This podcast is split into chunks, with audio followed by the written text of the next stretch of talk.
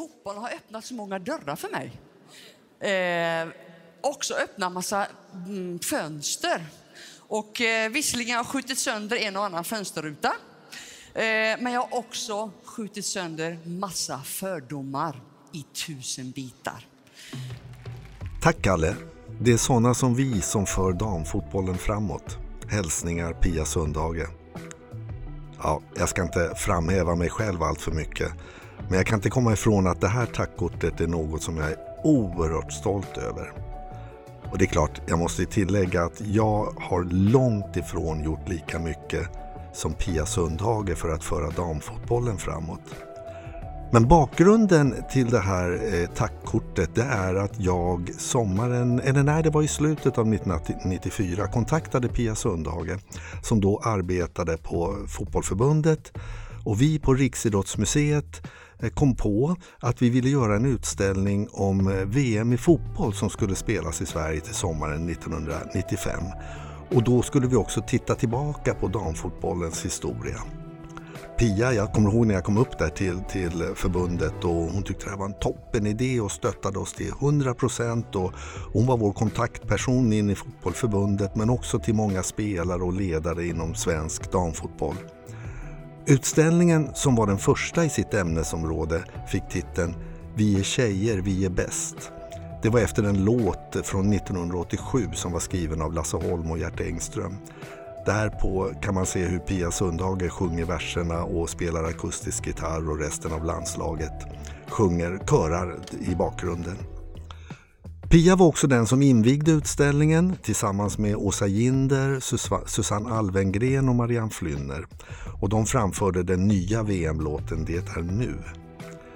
Efter den här lyckade utställningen fick jag ett vykort med det svenska damlandslaget från 1995 där Pia hade skrivit det jag citerade tidigare. Det där kortet har följt med mig i 26 år och suttit uppnålat på anslagstavlor på Riksidrottsmuseet men även när jag jobbade på Tekniska museet och Stockholms stadsmuseum. Och där var det ju många medarbetare som, som eh, inte var, alls var intresserade av idrottens historia på något sätt. Men det visade sig faktiskt att namnet Pia Sundhage, det kände nästan alla till. Välkommen till Idrottshistoriska podden och välkommen Karl Örsen. Du är intendent på Riksidrottsmuseum och jag jobbar också där och jag heter Pernilla Klingåström. Idag ska vi prata om Lotta och Pia och pionjärer inom fotboll. Pia Sundhage förstår vi att vi syftar på då, men Lotta, vem är det? Ja, henne är inte många som känner till, i varje fall inte i det här sammanhanget. Men det ska jag berätta, jag kommer alldeles strax till det. Jag vill först bara säga att när fotbollen spreds från England i slutet av 1800-talet så betraktades den som en idrott för unga män. Det gjorde nästan alla idrotter för den delen. Det var ju liksom svårt för kvinnor att, att slå, slå sig in på den där banan. Eh, men i Illustrerad idrottsbok som gavs ut i Sverige på 1880-talet så beskriver man fotboll som en farlig och brutal idrott. Det positiva med det menade man att det var en slags träning för de unga männen att lära sig att behärska faran. Och just därför så utmålades fotboll som olämplig för kvinnor. Kring första världskriget bildades hur som helst eh, eh några damlag i en del europeiska länder. Och hösten 1917 så diskuterade man tävlingsinriktad damfotboll i Göteborg men det stoppades av Göteborgs fotbollförbund som ansåg det olämpligt. Så den första renodlade damfotbollsmatchen i Sverige spelades sommaren 1918 på Aspuddens idrottsplats. Då mötte Stockholms kvinnliga idrottsklubb ett tillfälligt lag bestående av kvinnor från olika föreningar, främst från Södermalm. Cirka 500 åskådare betalade 35 öre i entré för att se hemmalaget vinna med 4-0. Idrottsbladet skrev följande. Flickfotboll. Den första kvinnliga matchen i Stockholm är således spelad. På Aspudden. Om det var någon som kunde spela boll eller något dylikt. Ja, en möjligtvis. I Stockholms kvinnliga IKs lag fanns ett pyre som var mäkta populär och som kommer att bliva den kvinnliga fotbollpublikens gunstling. Hon hette Lotta. Lotta!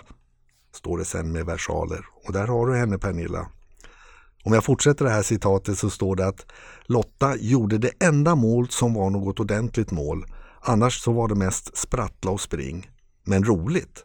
Det var ett nöje att se publiken vrida sig i skrattkonvulsioner. Särskilt vid ett tillfälle då det ena laget starkt hotades och 15 man vore i kamp om bollen som låg ett stycke ifrån medan damerna sparkade så gott de kunde i marken och på varandra. Ja, det var en, en ganska raljant ton, eller hur? Ja, verkligen. Pyre och sprattel och ja, men roligt var det tydligen. Ja, verkligen. Ja, nej men jag nämnde ju tidigare i varje fall att utomlands, där hade vi Lotta förresten. Mm. Så nu har vi Lotta och Pia, de, de, är pionjärer. Det finns naturligtvis massor med viktiga eh, fotbollspionjärer också på damsidan. Andra som vi inte har nämnt här. Eh, men eh, Jo, om vi ändå går tillbaka till det här med att varför började damer spela fotboll kring första världskriget och framförallt i England? För det visade sig att åren kring 1920 så fanns det ungefär 150 olika damfotbollslag där. Och det här berodde på att under kriget så var de flesta männen vid fronten. Och då fick kvinnorna gå in och jobba på fabrikerna. Och då gjorde de som männen att på raster eller efter och så här så spelade man ofta fotboll. Och det där tyckte man var väldigt roligt. Och jag har faktiskt sett en filmsnutt från en, en match mellan två damlag som spelades på Goodison Park i Liverpool inför 50 000 åskådare. Så det här var verkligen på gång, det måste man säga. Men då dyker det här mäktiga engelska fotbollförbundet, om man får förmoda att det bara var män som satt där, eller det är 100% säker på. De tyckte att det där var inte bra utan de förbjöd helt enkelt andra klubbar att hyra ut sina planer till damer om de skulle spela fotboll. Eller hur? Ja men det är ju helt otroligt. Ja, man... Men hur såg det ut i Sverige då? Ja men precis, alltså i och för sig va, ska vi veta det här är ju Sverige hade ju inte ens rösträtt för kvinnor mm. 1920 så att vi, det här gäller ju inte bara idrotten. Va? Det är alltid svårt när man pratar så här men det är ändå, det är ändå intressant. Jo, nej, I Sverige så stödde man den här idén fullt ut kan man säga. Det, det, till exempel det här idrottsbladet som jag citerade tidigare och som ju leddes av Torsten Tegnér. De, de skriver så här. Det finns icke ord nog starka att fördöma kvinnlig fotboll. Redan en hel del annan kvinnlig tävlingsidrott är fullkomligt förkastlig och den förkastligaste av dem alla skulle, vara den, kvin skulle den kvinnliga fotbollen bliva. Så att det här var ju verkligen effektivt och det som sagt det gäller inte bara idrotten och det gäller naturligtvis inom idrotten inte bara fotboll utan här har vi ju det här med Vasaloppet eh, där Margit Nordin ställer upp 1923 och man blir liksom chockad i arrangörerna och så förbjuder man damerna att ställa upp och så vidare en, eh, en, av, en, en väldigt spännande och bra bok som är skriven på det här ämnet är ju Helena Tollveds som heter På damsidan som handlar just om eh, feminism och, och, och kvinnor och idrott under 20-30-talet och sådär. Så den rekommenderar jag till lyssnarna. Men vad som hände kan man säga att vad som istället uppmuntrades det var sådana jippomatcher välgörenhetsmatcher och då, då kunde man liksom gör, trycka upp affischer där det stod smärta flickor möter tjocka gubbar och, och så här. Också naturligtvis i en mycket raljant ton. Ja, och det finns ju vykort för, från den tiden som till mm. exempel visar sådana här jippomatcher där bagare spelar mot sotare, vita mot svarta. Och det var mycket jippomatcher mm. överhuvudtaget. Mm. Mm. Otroligt intressant. Mm. Men eh, förutom det här så finns det ju faktiskt en eh, liksom en seriös satsning för att... Ja men precis, alltså det, den där satsningen eh, sköt fart på 60-talet och det började i Västergötland. Eh, 1966 bildas i Öxabäck ett damlag och snart kom andra efter. Eh, några år senare i söder om Göteborg i Mölndal så bildades Jitex och Jitex och Öst, Öxabäck de kom att dominera damfotbollen under, ganska, under hela 70-talet kan man säga. Så man kan säga att bollen var satt i rullning och, och, nu drog det igång så sakteliga. Man började med riksmästerskap och då var det Öxabäck som vann. Det här var 1972. Och 1978 tog fotbollförbundet över ansvaret för division 1 och 2-serier och en, alls, en allsvensk serie för damer kommer 1988 och då är man, nu är man liksom på fast mark kan man säga. Även om det finns en hel del annat eh, att prata om därifrån. Eh, för övrigt kan jag också säga att i den där maratontabellen då sedan 1988 så är det nu eh, FC Rosengård som, som leder den tabellen före Umeå. Men du Kalle, om, om det här är liksom början på den seriösa satsningen på damfotboll i Sverige, mm. vad hade Pia Sundhage för roll här? Jo, hon, eh, det, nu finns det ju jättemånga intervjuer. Om ni googlar på Pia Sundhage, det finns massa spännande och roliga intervjuer som man kan lyssna på henne när hon berättar själv om sin barndom och hennes systrar berättar att hon, hon var liksom, hon säger själv att jag var en pojkflicka och, och, och, och sådana där grejer. Men fotbollen var liksom hennes passion och föräldrarna stödde henne, stödde henne och hon fick en boll och tog med sig den till skolan och, och blev genast populär bland killarna och hon visade ju sig vara otroligt duktig också och kunde kicka boll och sådär. Och plötsligt som 15-åring så blir hon uttagen i landslaget. Och det är faktiskt väldigt roligt att höra henne berätta själv att mamman inte ens visste vad ett landslag var. Alltså de var ju fullkomligt ointresserade av idrott och sådär. Alltså, och då är vi nu framme i, i eh, eh 1974 75 blir det, just det, då tas hon ut i landslaget. Och i slutet av 70-talet så söker hon sig till Jitex som då var väldigt stora och nu blir hon den stora stjärnan. Hon blev målsprutan och vann skytteligan flera gånger. Hon representerade inte bara Jitex utan i, i de här olika damserierna utan även Öster och, och Hammarby och var hela tiden väldigt dominerande. Men hon och, var väl lagkapten också? Ja, exakt. Eh, I, i landslaget. Va? Hon tog ju över det där också. Det är ju liksom hennes ledaregenskaper naturligtvis som visar sig eh, redan här då. Eh, och 1984 så spelades de första Europamästerskapen för damer i något slags seriespel och till, Pia var ju en av de här dominerade och lagkapten. Hon avgjorde finalen man möttes först hemma och sen i bortamötet mot England så spelade man på en lerig plan i Luton på, och på, som avgjordes på straffsparkar och det var Pia som satte den sista sparken i mål så det blev 4-3 till Sverige. i finalen 1984. Ja! Sverige har vunnit! Pia Sundhage sträcker som ni ser jublande armarna i skyn och Sverige har vunnit EM-finalen 1984 på straffsparkar mot England här på Kenilworth Road i London. Och svensk damfotboll har skrivit ett stycke fotbolls och idrottshistoria. Och Pia spelade sen i svenska landslaget fram till 1996. Alltså i 21 år. Det är också imponerande. Och hon var med i 146 matcher och gjorde 71 mål. Så hon är naturligtvis oerhört viktig. Eh, jag har aldrig spelat fotboll själv, men min syster gjorde det mm. och eh, jag var alltid lite avundsjuk på den, för det var en sån passion för henne. Eh, och hon var med och vann Gotia Cup 1986, det brukar hon alltid skryta med. Den sån här öppningsreplik på middagar till exempel. Ja. Alla går igång. Men Pia Sundhage var ju verkligen en förebild för min syster. Ja, mm. Jo, men jag kan tänka mig det. det var liksom, hon, hon blev ett känt namn på olika sätt, av flera anledningar förstås. Hon var ju också, och det här är i och för sig intressant, för här skulle man behöva göra en källkritisk djupdykning. Eh, I alla de här intervjuerna och i, i stort sett alla artiklar som jag har läst så står det att Pia är den första professionella damfotbollsspelaren. Eh, och det, det, säger man också på de här fina filmerna vi har på Riksidrottsmuseum där man kan se henne åka vespa när hon spelar i, för Romlaget Lazio 85. Hon spelade där i ett år. Och hon fick inte särskilt mycket liksom betalt och sådana där grejer men hur som helst, hon var proffs. Men frågan är om hon var först. För det finns också andra källor som jag hittat på några platser och det är en tjej som heter Lena Olofsson som 1975 spelade målvakt i det italienska laget Cisal Piacenza. Okay. Det där får vi väl se om våra lyssnare kanske kan hjälpa och, och, kommentera på olika sätt om det där stämmer eller inte. Men, men um, googlar man på, på uh, Lena Olofsson så står det att hon uh, var första svenska proffset på damfotbollssidan. Men det ska inte förringa Pias insats förstås. Men rätt ska vara rätt, eller hur? Det, det, tycker vi idrottshistoriker, så här, man ska vara noga med det där.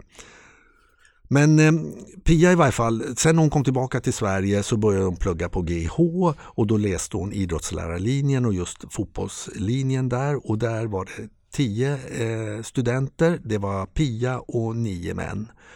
Två av de här männen var Erik Hamrén och, eh, och Håkan Eriksson. Ingen av dem, dessa tre, kunde ju ana att de i början av 2010-talet skulle leda tre svenska landslag i fotboll. Damernas landslag, herrarnas landslag och U21-landslagen. Det är ganska fantastiskt. Så de tre känner varandra säkert väldigt bra. Annars så inleddes Pias tränarkarriär med att hon var spelande tränare för Hammarby under ett par år i början av 90-talet. Och sen jobbade hon som assisterande tränare för flera olika lag innan hon 2003 fick sitt första huvuduppdrag som tränare för Boston Breakers i USA, i Boston då. Och samma år utsågs hon faktiskt till årets tränare i USA så hon slog igenom direkt kan man säga. Och då ska vi alltså 2003, USA är ju jättestora på damfotbollssidan där. Eh, och det året så valdes hon också in i svenska fotbollens Hall of Fame. Det startade man med 2008 faktiskt. Tror jag. Nej, vad säger jag? 2003 startade man med, med Hall of Fame. På, kan man gå in på Fotbollförbundets sida och se där. Ja, sen hade hon några sessioner eh, på olika platser och assisterande tränare igen och så plötsligt så blev hon uppringd och fick frågan om hon ville ta över som huvudtränare för USAs landslag 2007. Och de ledde hon över två olympiska spel med guld i bägge. Peking och London. Det är fina meriter. Ja, det är helt, det är, det är en fantastisk svit hon har där också. Som eh, under hennes liksom, eh, ledarskap så spelades 107 matcher och de vann 91, 10 oavgjorda, 6 förluster. Det är fantastiskt. Alltså. Det, det, ja, hon, är, hon är fantastisk. Och sen tog hon över det svenska landslaget som hon ledde till EM-brons och senare silver i olympiska spelen i Rio de Janeiro 2016 där man besegrade hemmanationen Brasilien. Och nu så är hon tränare för Brasilien. Så Pia har alltså många olika roller men, men jag skulle vilja påstå att hon är in, kanske internationellt den mest meriterade svenska fotbollsprofilen som finns. Det är klart att, att vi har eh, Sven-Göran Eriksson och, och, och, Lasse Lagerbäck och så här, men de är ju inte i närheten av hennes i, i meriter och att ha vunnit två OS-guld och sådana där grejer. Så hon är väldigt viktig. Men vilken fantastisk meritlista Pia Sundhage har haft mm. och har mm. i eh, fotbollen, både internationellt och för Sverige. Ja precis, alltså jag, jag brukar tänka på det eh, att liksom när hon då eller tänk själv alltså, när hon 1975 då sätter sig på bussen och åker till Göteborg för att spela sin första landskamp för svenska landslaget i, i, i fotboll. Så, och då var ju liksom damfotbollen ingenting. Och att hon sen då 25, 30, 40, 40 år senare liksom under OS i Brasilien när hon leder svenska landslaget till silver, att hon, hon står på Maracana-stadion som tränare. Det är ju helt fantastiskt. En osannolik eh, resa faktiskt. Pia, du är också unik. Du är klar för din tredje olympiska final. Det är stort. Hur stolt är du över din egen resa? Eh, det är ju det är galet alltså. Eh, två gånger med amerikanska gänget och jag har förstått på Wembley senast och nu står på Maracana. Det är, jag tänker på när jag började spela fotboll och inte tjejer fick spela fotboll och helt plötsligt står jag här som förbundskapten för det svenska damlandslaget och skriver historia. Det är lite trevligt tycker jag. Alltså. Hur ser det ut för damfotbollen idag då i Sverige? Ja, eh den har ju naturligtvis blivit mycket bättre. Allt, allt har ju gått, liksom, det går ju fortare och det förändras hela tiden till det bättre. Men det finns ju fortfarande surdegar som hänger kvar och, och, och tyvärr eh, måste jag som man erkänna att ofta, många gånger är det ju vi män som på något vis gör tokigheter här. Sådär. Till exempel, jag brukar, eller du kan tänka på det här när eh, fotbollsskalan 2013 när man skulle dela ut liksom en massa priser och sådär och så plötsligt så kallar man upp Anders Svensson eh, och så får han en bil för att han har gjort 146 landskamper för svenska landslaget, mer än någon annan. Och i publiken sitter Therese Sjögran som har gjort 187 landskamper och inte får någonting och inte ens omnämns. Och då liksom försvarar förbundet sig med att säga att ja, men Svensson är på väg att, att sluta och, och han, Anders har med säkerhet gjort sin sista VM-kvalmatch och Therese Sjögran är fortfarande aktiv och sådär. Men Anders Svensson hade inte gjort sin sista match. Han var fortfarande aktiv och han ville spela i Erik Hamréns VM-playoff-trupp mot Portugal och, och så vidare. Och, och att han, han ville verkligen fortsätta. Och det blev liksom här hade, de, här hade man ju satt sig i en väldigt konstig situation men då finns det ju andra som liksom hakar på det där och intervjun i TV4 dagen efter till exempel så intervjuas Anders Svensson och här ska ju under inga omständigheter någon skugga falla på honom. Han har ju egentligen ingenting med det här att göra och han talar naturligtvis om att han är stolt att han har fått det här utmärkelsen men att det blev ju lite rabalder och han försöker liksom, man ser hur han försöker hitta orden så att han inte säger något tokigt och, och, och, och, så säger han att Therese har ju naturligtvis också gjort sig förtjänt av, av pris och så vidare. Så han är väldigt noga med det där. Men så fortsätter intervjuaren och, och, och säger så här till Anders Svensson. Du har ingen lust att dela bilen med henne då? Alltså vilken fråga tänker jag. Så eh, Anders Svensson svarar. Nej, hon kan ta den om det är så. Jag, det, om, det, om det gör saker och ting bättre så har jag inga problem med det. Annars tycker man mer synd om, om Ravelli som fick en lergök. Ja, det, men som sagt man kan gå, tillbaka många, många år också då. Jag känner mig bara stolt och glad och väldigt förvånad och chockad över det men eh, samtidigt så tycker jag det är kul och eh, det har väl inte funnits någon tradition egentligen så i, i Sverige innan men det har varit många framgångsrika år för förbundet och kanske att uppmärksamma de som har varit med i landslaget i många, många år. Eh, tycker jag är fint och hoppas att förbundet eh, får lite positiv uppmärksamhet för det och att de kan fortsätta göra liknande insatser i framtiden. Och då blir det plötsligt som om det är liksom Therese Sjögran som säger jag vill ha den där spaden nu, nu har du haft den så länge eller någonting sådär. Det, det, det är verkligen på den nivån.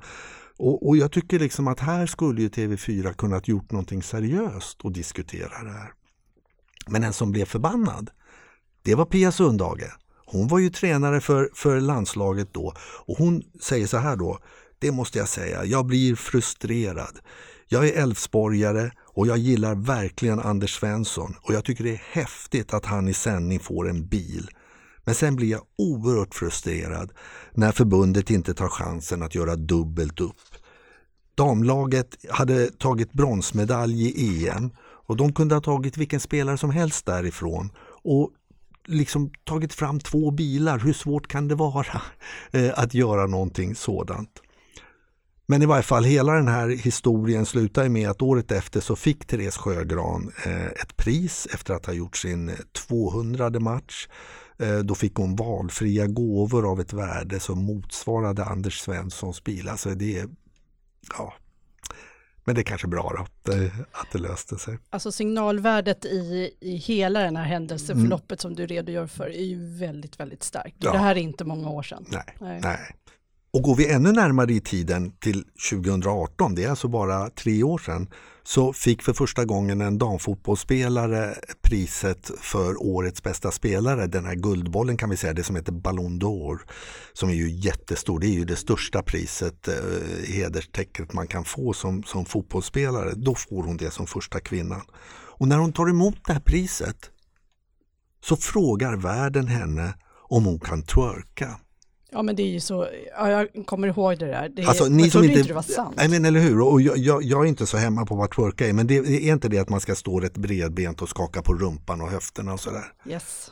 Alltså det är helt chockerande att, att man kan säga sådär tycker jag. Men det är klart det blir bättre, men allt är relativt och det är viktigt att man tittar på liksom fakta och sen kan man diskutera om de är rätta eller fel. En annan grej som också sker 2018 det är att Fifa höjer prispengarna till fotbolls-VM för damer från 135 till 455 miljoner. Det är bra jättebra. Höjning, ja. ja, det är en bra höjning. Och samma år höjer man för herrarna från 3,06 till 3,3 miljarder kronor. Och det är klart att det här är ju stora skillnader, om det nu är rätt eller fel, det kan inte jag svara på. Men det är så det ser ut. Mm. Mm. Så är det. Ska vi avrunda avsnittet med Pia Sundhage? Ja, jag tycker det, för att vi kan inte komma ifrån. Alltså, Pia Sundhage har betytt oerhört mycket för svensk idrott i allmänhet och fotboll i synnerhet. Men såväl nationellt som internationellt också, det ska vi komma ihåg. Och jag tycker det är liksom lite chockande att hon inte är med i den här boken som släpptes vid millennieskiftet med de hundra mest betydelsefulla idrottarna i Sverige. Och där, för övrigt är det bara 13 kvinnor med bland de här hundra, men där finns Pia Sundhage inte med. Men okej, okay, det kan vi lämna där igen. Men för några år sedan så skrev dramatikern Isabelle Cruz Liljegren en monolog som kallas Peptalk för Sverige. Där det är en skådespelerska som lånar, eh, kan vi säga, fotbollsspelaren Pia Sundhages gestalt för att tala om politiska och moraliska dilemman i vår tid. Och Pia hon, hon har ju aldrig stuckit under stol med vad hon står politiskt och, och så vidare. Så hon är ju Eh, pratar ju på där. Och i pro programbladet så skriver man också att om Pia hade varit en politisk ledare så skulle hennes ideologi bygga på kärlek, glädje och solidaritet. Det är det man vill lyfta fram.